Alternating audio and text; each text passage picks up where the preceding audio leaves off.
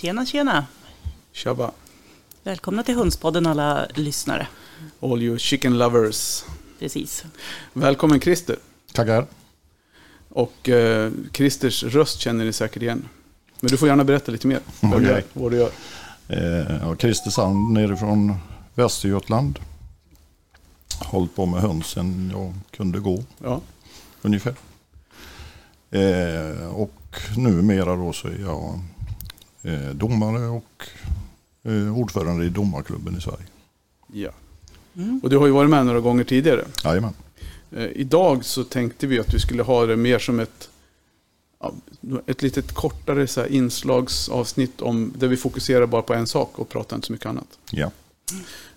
Och tanken med det var väl att ja, men det blir, då är det lätt att söka på den informationen. Mm. Och så tanken med det här avsnittet är att vi ska prata om ras och raser och rastypiskhet. Mm. Ja, vad definierar en ras egentligen? Det enkla sättet är ju att en ras är en samling djur som är så lika varandra som möjligt. Och deras karaktäristiska drag ska ärvas utav avkomman. Mm. Mm. Så svårare än så är det inte. Så tack för idag. Ja, men precis. Och det är det. Så att man vet från gång till annan vad man får för någonting. Ja. Så det här, de här gångerna när man... För anledning, vi tar ju aldrig upp någonting utan anledning. Nej. Det känns som att vi har ju oftast en agenda med de frågorna vi tar upp. Och det här är ju det att det florerar ju mycket på de här köp- och säljsidorna att man skriver att man har rastypiska djur. Ja. Och då använder man det som en slags garant för att det här är något sånt. Och de som köper ja men jag köpte rastypiska djur. Men vad ligger i ordet rastypiskt då för dig? Om du skulle... Ja, för mig är det ju... Ja, vi kan ju ta en ras som Faverolles som exempel. Den ska ju ha sitt skägg. Den ska ha sin femte tå. Som är typiskt för den rasen. Och tar vi en Sussex så är det ju teckningen då i US Columbia. Att det är ett stort djur som är rektangulärt och har den karaktäristiska teckningen. Mm. Ja, det är alltså egentligen, ja, precis. Att det är någonstans som möter upp det som står i den standarden som... Den rasen som finns för den rasen. Ja, standarden är ju gjord för att vi ska kunna hitta just den rasen. Mm. Mm. Alltså en domare ska ju... Vi ska kunna ställa ett vitt djur i en bur. Och vi har ju vita djur New Hampshire, vi har vita djur Plymouth Rock, vi har vita Barnevelder exempelvis som är väldigt lika. Men domaren ska ju se vilket djur det är utan att jag ska ha skrivit det på kortet. Mm. Att det här är en New Hampshire, det här är en Plymouth Rock. Vad går gränsen för när ett djur inte är rastypiskt, tänker jag? För det är nästan där man får, om man ska felsöka, om man höll på att säga, men alltså när man då ska liksom syna bluffen, höll på att säga. Men om man ska syna den som skriver att man har ett rastypiskt djur, nu utgår vi inte från att alla som skriver så inte vet vad de pratar om, utan det blir mer som hur man kan tänka både när man säger att man har ett rastypiskt djur och för den som får presenterat för sig att det här är ett rastypiskt djur. Jag vill ju då påstå att för att du ska kunna säga att djuret är rastypiskt så måste du ha en standard. Mm. Du måste ha den här beskrivningen. Jag menar, står jag och någon säger att det där är Faverolles men den har ingen femtetå, då är det ingen Faverolles. Den kanske ser ut som en Faverolles men det är ingen Faverolles. Nej, men om man skulle hitta någon så här gränsdragning, alltså pratar vi storlekar eller alltså, som att ta en dvärgras till exempel som silke, ta dvärgsilke till exempel som är ganska vanligt att de är för stora, tycker jag. Ja. Någonstans så läste jag någon som skrev att nej, det finns inte, du kan aldrig ha en för liten, eller ja, dvärgsilke är oftast för små. Mm. Men jag tycker tvärtom, jag har nästan aldrig sett att det finns för små dvärgsilke. Utan... Nej, alltså dvärgarna, om man går på återigen standarden då, så har vi ju en vikt på dem. Mm. Och den vikten på dvärgarna så är det ju väldigt svårt att komma under den vikten. Mm. Mm. Då är det ju ofta något fel på djuret om de är under den vikten. Mm. Problemet vi har är ju att de går över vikten. Mm.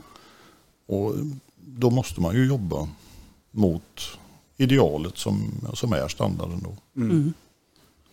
Så ja, egentligen det korta svaret är det ju nästan att alla som håller på med någon form av rasdjur ska ha ett utdrag ur standarden för sitt djur.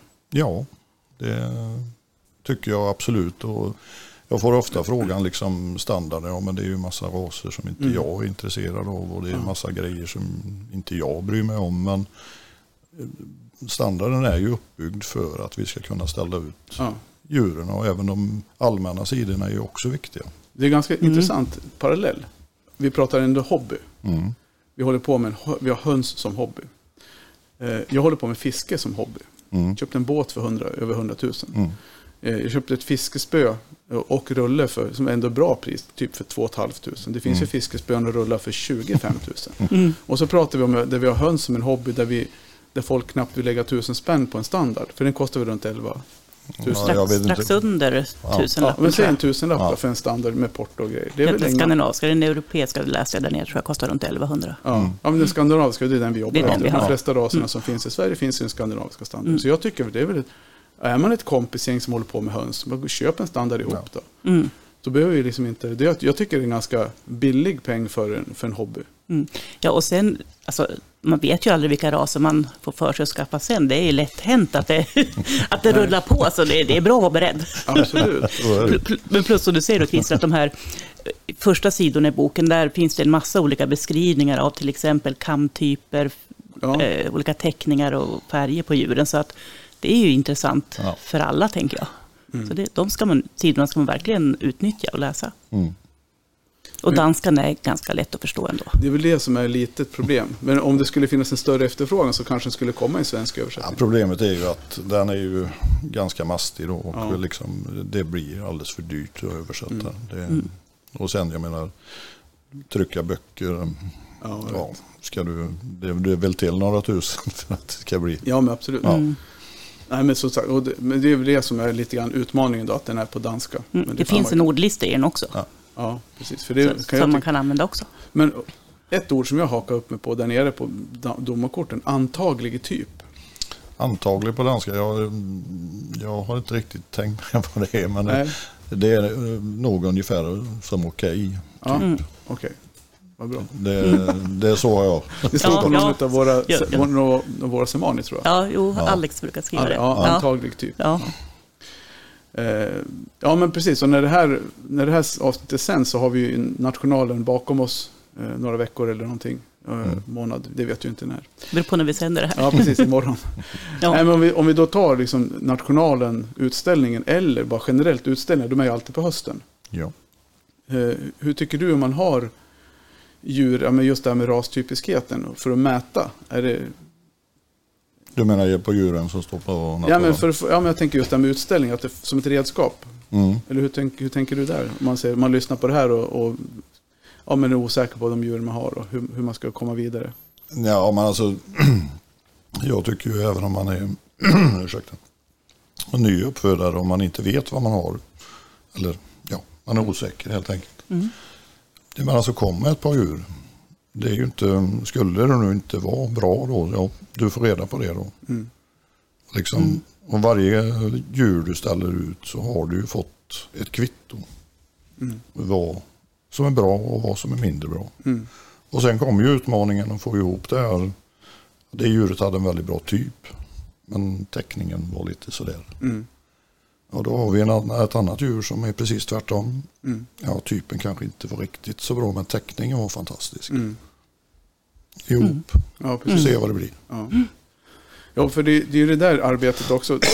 Och då tycker jag, alltså just som vi har lärt oss och som vi har uppskattat med att vara på de här utställningarna, det är just att det finns mycket bra folk att prata med. Och då kanske inte bara domarna, utan även andra som håller på med det här. Många som syns på sociala medier som är duktiga på det. Och de flesta är ju framförallt på nationalen, men även på lokalutställningarna. Så åka på en utställning och prata höns med folk är ju faktiskt ett bra sätt. Sen här på nationalen så träffar du ju liksom, vi har ju uppfödare som är fantastiskt duktiga på sin ras. Och liksom är det den ras som du är intresserad av, så står ju den här människan där med 40 års erfarenhet. Ja, precis. Ja, jag måste säga att alltså jag tycker att jag upplever alla som väldigt glada i att prata om sina raser, att titta på ens egna eller på mina djur då, och att man hjälps åt och tänker och funderar, och så att alla är väldigt hjälpsamma. Alla älskar, som är här älskar att prata höns. Och för oss då som har hållit på med det här kanske för länge då, så finns det ju inget roligare när det kommer en ny utställare som det går väldigt bra för. Det är ju fantastiskt kul. Sen är det naturligtvis roligt när det går bra för de andra också. Särskilt när det kommer nya då, så är det ju fantastiskt kul när det går bra. Jo, men absolut. Och det, vi har ju vi propagerar ju mycket för det. Även de som jobbar med andra hönsraser eller hönstyper. Så. Just i våran värld liksom, ras, märkeshönsvärlden. Mm. Vad tycker du om ordet märkeshöns? Den kom hastigt. Ja. Ja, vi har ju kört det där ett tag. Vi försökte med en Instagram-konto som heter märkeshöns. Det var min granne till oss som kom fram förra sommaren och ville köpa höns. Han bara, vi har funderat på sådana här märkeshöns. Jag tog det direkt. Jag tyckte det var bra. Ja, och det roliga var att jag intervjuades i lokalradion om höns här om veckan. Så då sa hon just det, du har ju sådana här märkeshöns. Ja, just exakt vad jag har. eller vi kallar dem också rashöns. Nej, men så det är lite kul att alltså, folk som inte är hönsintresserade har anammat det. Sen kan nog det här med rashöns, så det kan nog ligga oss lite grann i fatet, för jag tror folk blir lite rädda för det. Mm. Mm. Att liksom, det är sådana där. Mm. Ja, men vi försöker hela tiden avdramatisera det, därför att vi försöker hela tiden lyfta fram. Men det kanske är som det här när man ska övertala ett barn om att det verkligen är gott, och de vet att det där kommer fan inte vara gott. De tror, men jag försöker inte med den där jäkla broccolin igen. Precis, och jag står fast vid det liksom, att jag tror verkligen att de, och det ser vi på personer som jag fått in, som Marita och Jenny som är nya, som verkligen känner sig välkomna och som får med sig de som de har köpt höns av, som är här, som har varit på utställningar men som kanske blir taggade igen och ställer ut, och det är just det där att få fart igen i cirklarna. Ja. Mm. Så, men ja. Så ja, men vad säger vi mer om raser, utveckling, bevarandearbete? För grunden för bevarandearbetet, hur tänker ni från domarklubben och förbundet med det? Och kan du förklara lite grann vad bevarandearbete är? Ja, ett bevarandearbete är ju att vi ska ta vara på det som har funnits. För jag menar, våra rashöns, de stora raserna, de har ju ingen plats i produktionen längre. Nej. Det är som en gammal bil. Mm. Det finns nyare bättre. Ja, precis. Så att allt vi gör är ju ett bevarandearbete. Mm. Och även på dvärghönsen då, det finns ju de flesta raser inför dvärgad variant, men vi har ju också urdvärgarna då, som vi pratar om ibland, och jag tror det står i standarden också, en urdvärg då. De är ju framavlade enbart för nöjes skull. Mm. De har ju aldrig haft en produktionsplats. Nej. Så vi här nere nu, så står det ju ett gäng med Fönix då exempelvis, som japanerna tog fram för att så långa stjärtar som möjligt. Ja, men precis. Och det är också en speciell ras som man har jobbat fram under ganska länge sedan. Som nu jag kan inte årtalen exakt, men det är ju alltså flera hundra år sedan. Ja. Mm. Och det kan man ju läsa om, att kejsaren ville ju ha ett gäng fönixtuppar som satt var sin pinne och hade en lång stjärt som hängde ner och så fin ut. Ja. Mm. Mm. Jo, men man kan ju tänka också det här bevarandearbetet också, där man tittar på egenskaper, att om man ser som produktionshöns idag, vi pratade om det i tidigare avsnitt, att, liksom, att det är ju inte egentligen en ras, utan det är ju en produkt. Det är en produkt. Mm. Så då har vi ju egentligen i våra egna liksom, rullor, raser som skulle kunna mer eller mindre kliva in och inte kanske fylla funktionen fullt ut, men vi skulle åtminstone kunna få en äggproduktion som är mer lokal. Ja, det finns ju ett bra exempel om man tittar på, det finns ju även på ägg då, men på broilern, så alltså ursprunget till en broiler, det är en vit Plymouth Rock och en indisk stridshörn. Ja, just det. Det kan jag faktiskt tänka mig. Det är ursprunget. Ja. Och som du säger, då har man då skapat en produkt, och den här produkten utvecklar man ju då hela tiden. Men vi har ju kvar originalet. Mm. Det har ju inte industrin. Nej. Ja, de har ju sina djur som de avlar på, men man tänker på att man skulle vilja ha en mera. För vi pratar mycket om det här, hur liksom etiken inom matproduktionen. Mm. Och tar man då har ju liksom rasbevarandearbetet och rasaveln, bevarandet av raser, har ju en funktion att fylla i en mer, om man skulle gå bort ifrån en industrialiserad matproduktion och hamna på en mer liksom lokal gårdsproduktion, då skulle man ju i princip kunna hitta en enklare variant av en broiler. Ja, så att det vi gör, det finns ju liksom det här med utsäden och fröer och sånt, så har man ju någonting uppe på Svalbard, tror jag, där man sparar allting sånt här. Mm-hmm. Vi gör ju egentligen exakt samma sak, fast vi har det i våra hönsgårdar. Mm. Det är exakt samma sak. Ja.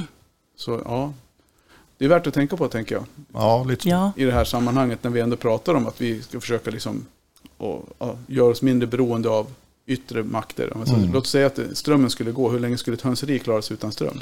Det går inte länge. Inte många dagar, om det ens är timmar. Jag tror det handlar om timmar. Ja, jag säger att det, ett dygn kanske då. Mm. Så börjar det bli jävligt jobbigt. Mm. Kläckerier, alltså allt sån här kycklingproduktion. Det skulle inte gå så himla bra. Nej. Om man har det blir för stora volymer. Mm. Så prittar man på den sårbarheten, så tror jag att bevarandearbetet som vi propagerar för är, och alla andra också, titta alla andra äggraser, vi pratar om andra produktionsraser också i något avsnitt. Mm. Så är det ju just att man har en lokal självförsörjning på ägg och kött. Mm. Ja men precis, så då då finns det liksom både de här leghorn som värper bra som 17 och Australorp som vi gillar. Ja, men både kött och ägg. Ja. Som är både kött och ägg och sen de som är mer kött. Nu kommer jag inte på några riktiga. Det är väl mest kombinationsraser kanske. Vi har ju, det står ju en stor kocken där nere. Ja, just det. Precis. Men den ska vi nog inte äta upp det. Han var ju bäst i en show då för de som inte vet. Ja, det gick ju bra. Precis. Ja, maffigt djur. Vi gled ju lite grann, inte iväg, men vi breddade ut området lite. Men det är ändå understryka vikten av att arbetet som alla som jobbar med bevarande av raser och bevarande av egenskaper som är viktiga för en ras gör är ju ändå viktigt för stora allmänheten. Om man inte har något sån där frölager att backa tillbaka till, så är det svårt att börja odla. Nej, alltså det här vi pratar om frölagret, som jag har förstått det så har man skapat det för att det ska finnas. Mm. Och jobbar inte vi med våra raser så finns inte de heller. Nej. Då har vi ingenting att backa tillbaka till. Nej, men precis. Jag brukar säga det, har jag sagt länge, om du inte har någon som föder upp så finns det, sen har du korsat ihop hemma hos dig och blandat ihop massa raser. Om du sen vill backa tillbaka och avla rent, så är det ju svårt om du har blandat för länge och för mycket. Mm. Så är det. Ja, vi har hållit oss ungefär på en pizza. Ja, precis. Så när ni åker, ska hämta pizza, så kan ni lyssna på avsnittet. Ja, exakt. 15-20 minuter. Mm. Vad bra. Du, vi trycker på avrundning medan Christer är kvar. Mm. Vi har en liten så här. Du har ju bara varit med på telefon. Ja. Eller i micken. Mm. Så vi kör en liten sån här talkout. Mm. Intressant. Verkligen. Vad säger du själv? Jo, nej, jag tycker det är bra det ni håller på med. Att, vi pratar om, sen har vi olika uppfattningar, det kommer vi alltid att ha. Mm. Och det kan väl vara bra det med, tänker jag.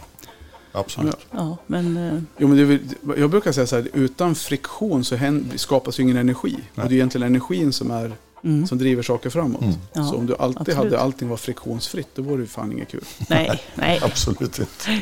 Inte mitt förhållande i alla fall. Nej. Så. Ja, men bra. Stort tack Christer och tack Helena. Ja, tack själv. Tack.